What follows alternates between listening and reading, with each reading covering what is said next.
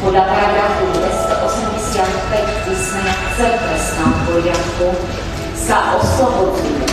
Ja som chcela teraz, keď mi nesú rozsudok, že prídem ku hrobe Martinky Janka a že im poviem konečne, že tí všetci, ktorí vám to spôsobili, budú potrestaní, ale vidíte, bohužiaľ, nedá sa to. Dnes padol prvostupňový rozsudok v tejto veci. Musím povedať, že ma šokoval. Samozrejme, budem sa zaujímať o odôvodnenie tohoto rozhodnutia ale chcem tiež dodať, že toto rozhodnutie plne rešpektujem. Rozhodnutí slovenského soudu v případu předloňské vraždy novináře Jána Kuciaka a jeho snoubenky Martiny Kušnírové vyvolalo na Slovensku šok a rozhořčení. Soud zprostil viny podnikatele Mariana Kočnera, který si vraždu měl objednat. Osvobodil i Alenu Žužovou, která podle žaloby čin zprostředkovala. Jaké důkazy měl soud k dispozici? Proč usvědčení podezřelých nestačily? A jak zlomový moment je to pro Slovensko, kde vražda před dvěma roky vedla k masovým demonstracím a pádu vlády? Je pondělí 7. září.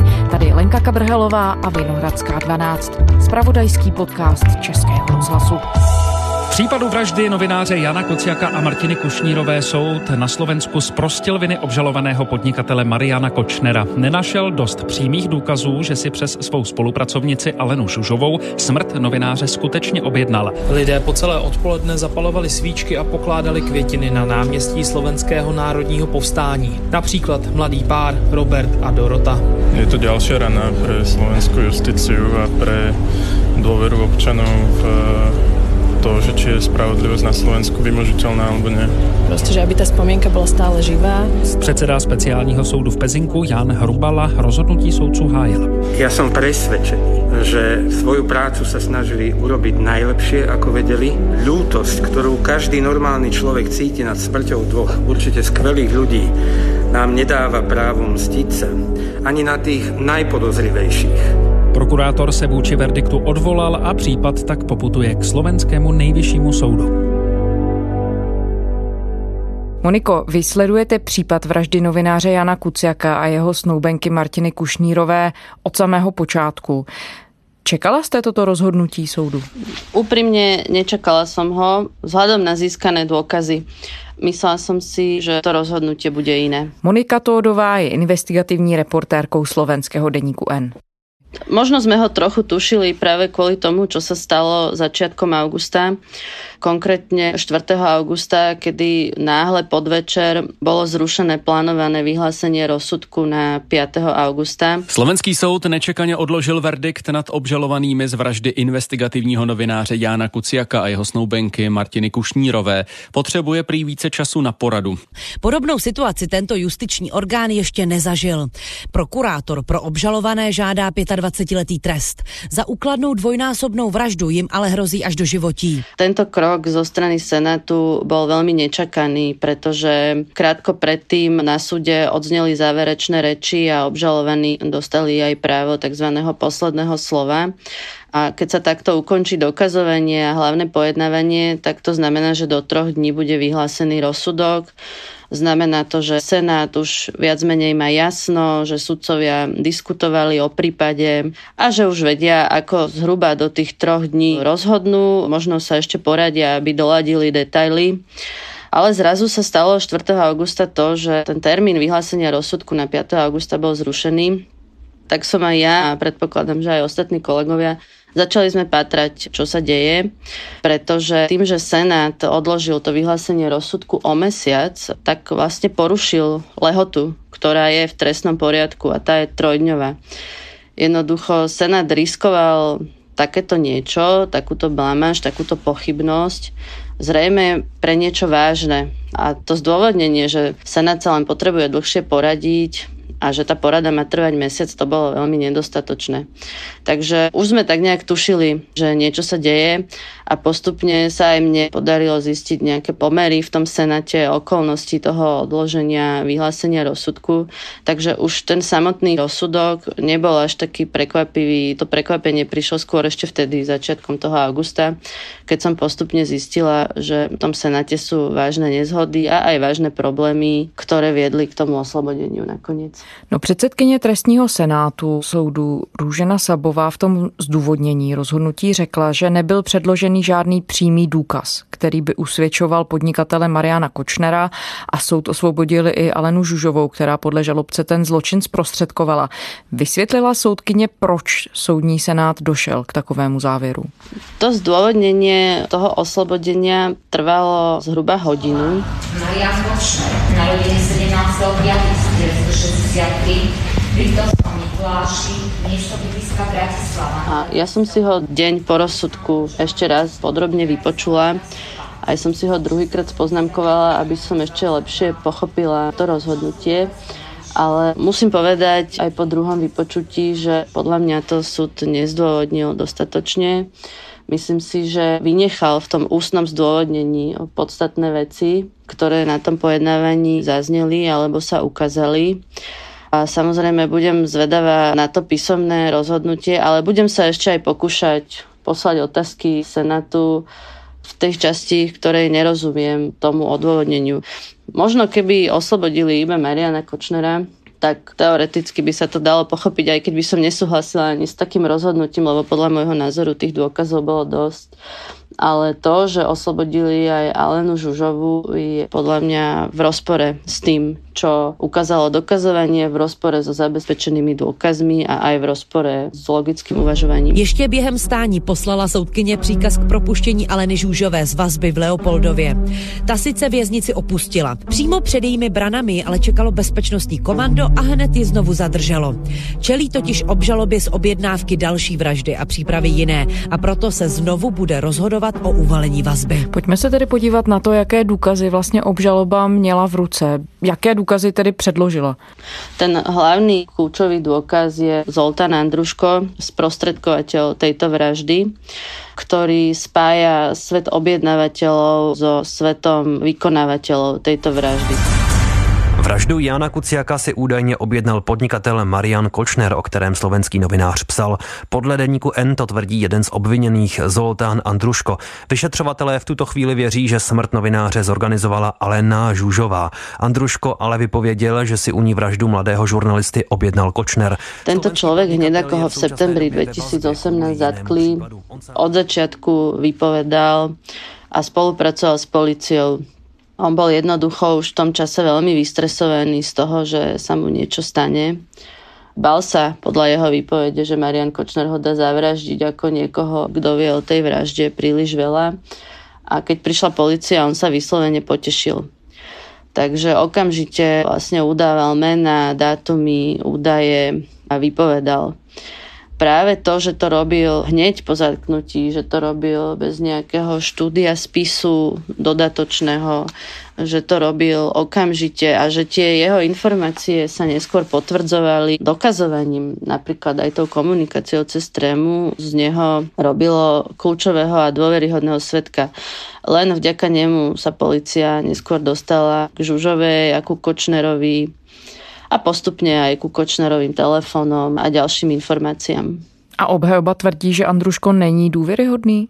Áno, obhajoba a teraz to už povedal aj súd a práve to bolo veľmi zaujímavé a rozporúplné v tom odôvodnení.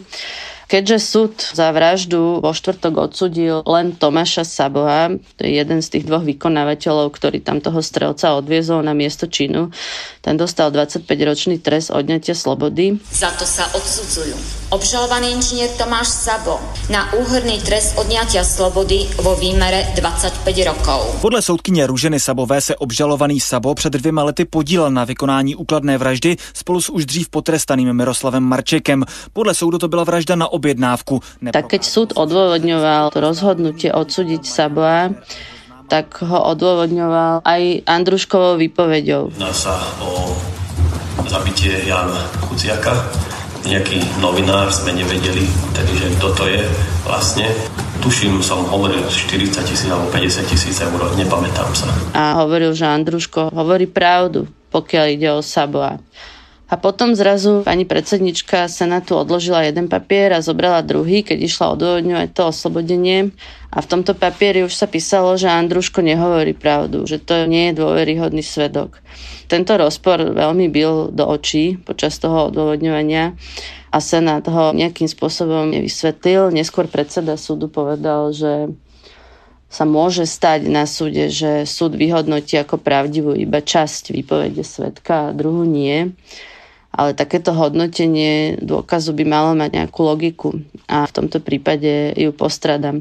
A samozrejme obhajoba najviac utočila na dôveryhodnosť Andruška. Jeho výpoveď je veľmi dôležitá, rozhodujúca, ale čo je kľúčové je, že je aj potvrdzovaná množstvom ďalších objektívnych dôkazov. Řekl před začátkem líčení zástupce rodiny Kuciakových Daniel Lipšic. Obhajce jedné z obžalovaných Aleny Žužové Štefan Nesméry chce Andruškovi výpovědi napadnout. Má tam strašne veľa rozporov, ktoré sú aj preukázané tie rozpory rozpory, na ktoré sme už aj poukazovali už aj v iných veciach. Snažila sa upriamiť pozornosť na akékoľvek rozpory v jeho výpovedi.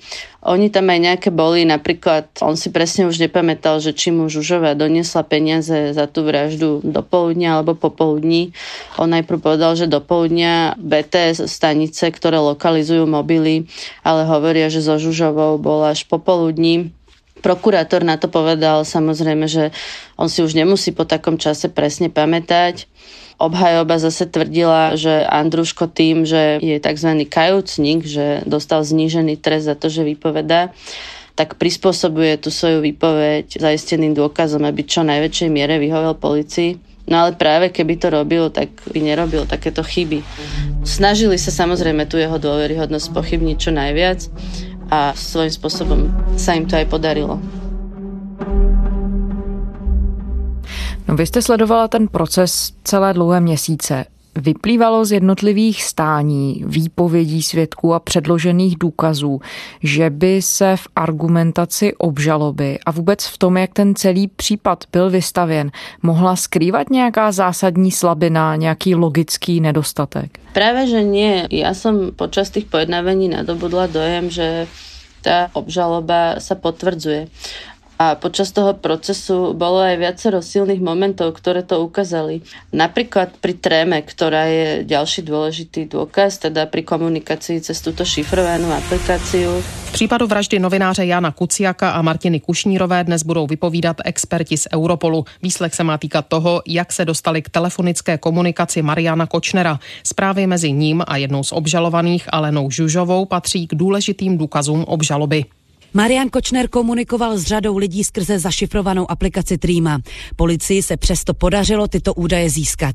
A výpisy z ní zveřejňoval v předešlých měsících slovenský deník N.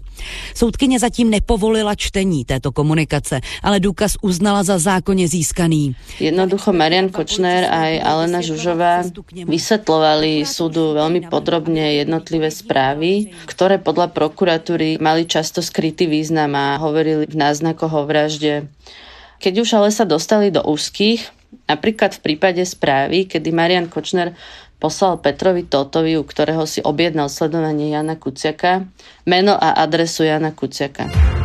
Bývalý šéf slovenské kontrarozvědky Peter Todt vypovídal u slovenského soudu v případu vraždy novináře Jana Kuciaka přes 7 hodin.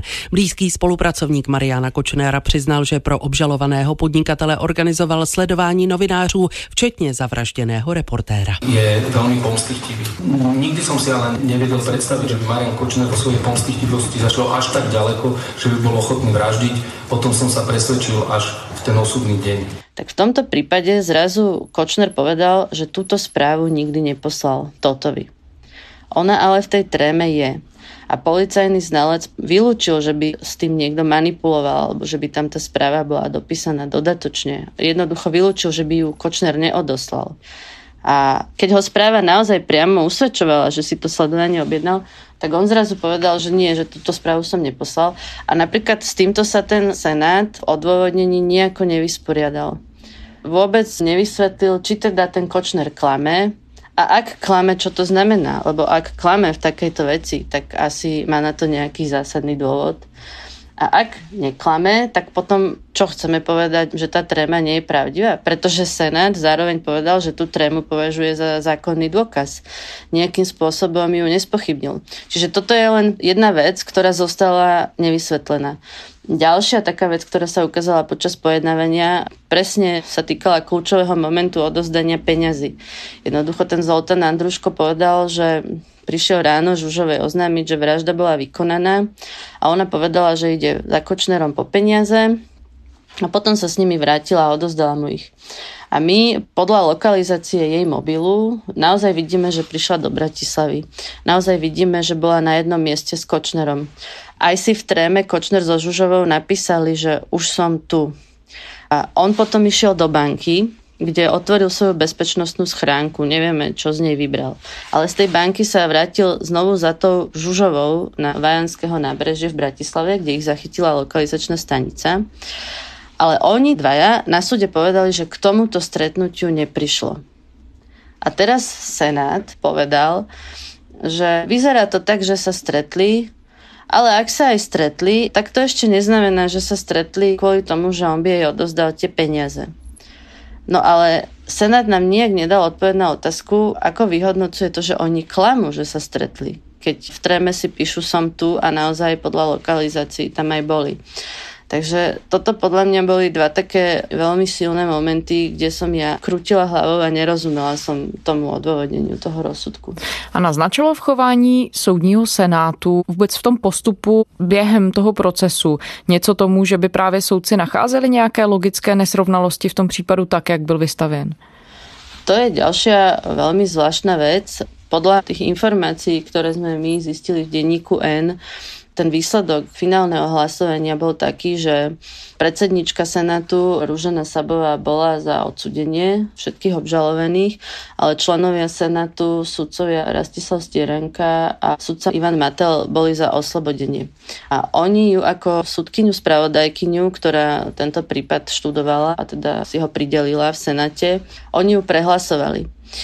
To znamená, že mali zásadné pochybnosti, lenže oni sa počas celého verejného pojednávania, kde teda bola prítomná aj verejnosť, pretože boli tam isté pasaže, ktoré boli neverejné a tam teda to neviem vylúčiť, že či niečo nepovedali, ale počas väčšiny toho pojednávania, ktoré bolo verejné, sa neopýtali ani jednu otázku. Oni tam celý čas sedeli, mlčali a nejakým spôsobom nedali najavo, že o niečom pochybujú. Aj keď opätovne vypovedal Zoltán Andruško, oni ani raz neotvorili ústa jednoducho takýto postup. By som chápala pri členoch Senátu, ktorí teda sa spoliehajú na tú predsedničku, že potom prebehne nejaká diskusia a ona nejakým spôsobom to uzavrie ale nie pri členoch Senátu, ktorí plánujú prehlasovať predsedničku Senátu, čo je naozaj veľmi neštandardná vec. To sa nestáva na súdoch. Ale zároveň je nestandardní zveřejňovat informace zevnitř toho soudního senátu. Většinou se to nezveřejňuje, jakým způsobem ti jednotlivci hlasovali. Proč vy jste se rozhodli tohle pravidlo porušit v deníku N, protože jste vlastně zveřejnili tak, jak zmiňujete informace o tom, jak jednotliví soudci hlasovali. Dá se vůbec tahle informace ověřit? To, že v tom senáte sa niečo deje a že sa správa neštandardne, začalo tým, že ten Senát zrušil naplánované vyhlásenie rozsudku a nedodržal trojdňovú procesnú lehotu. Ten Senát nám prvý sám povedal, že niečo nie je v poriadku.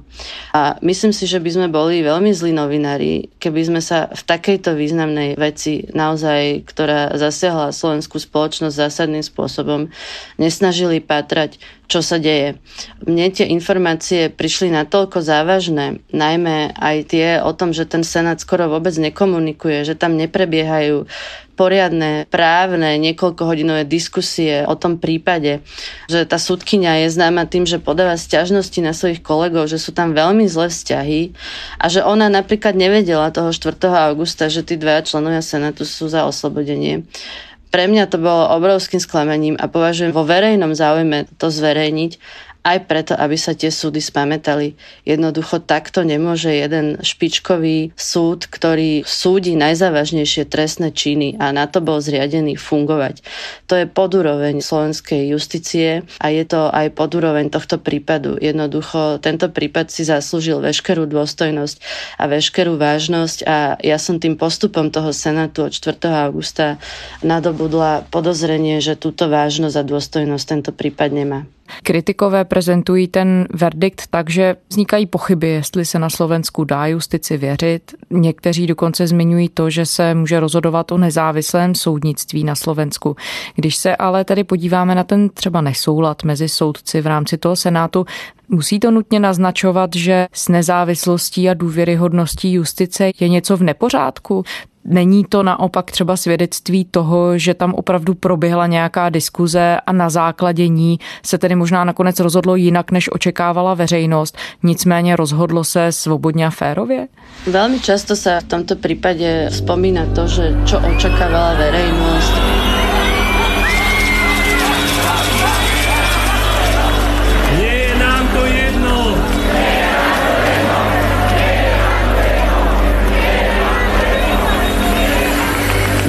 Že táto krajina potrebuje zmenu.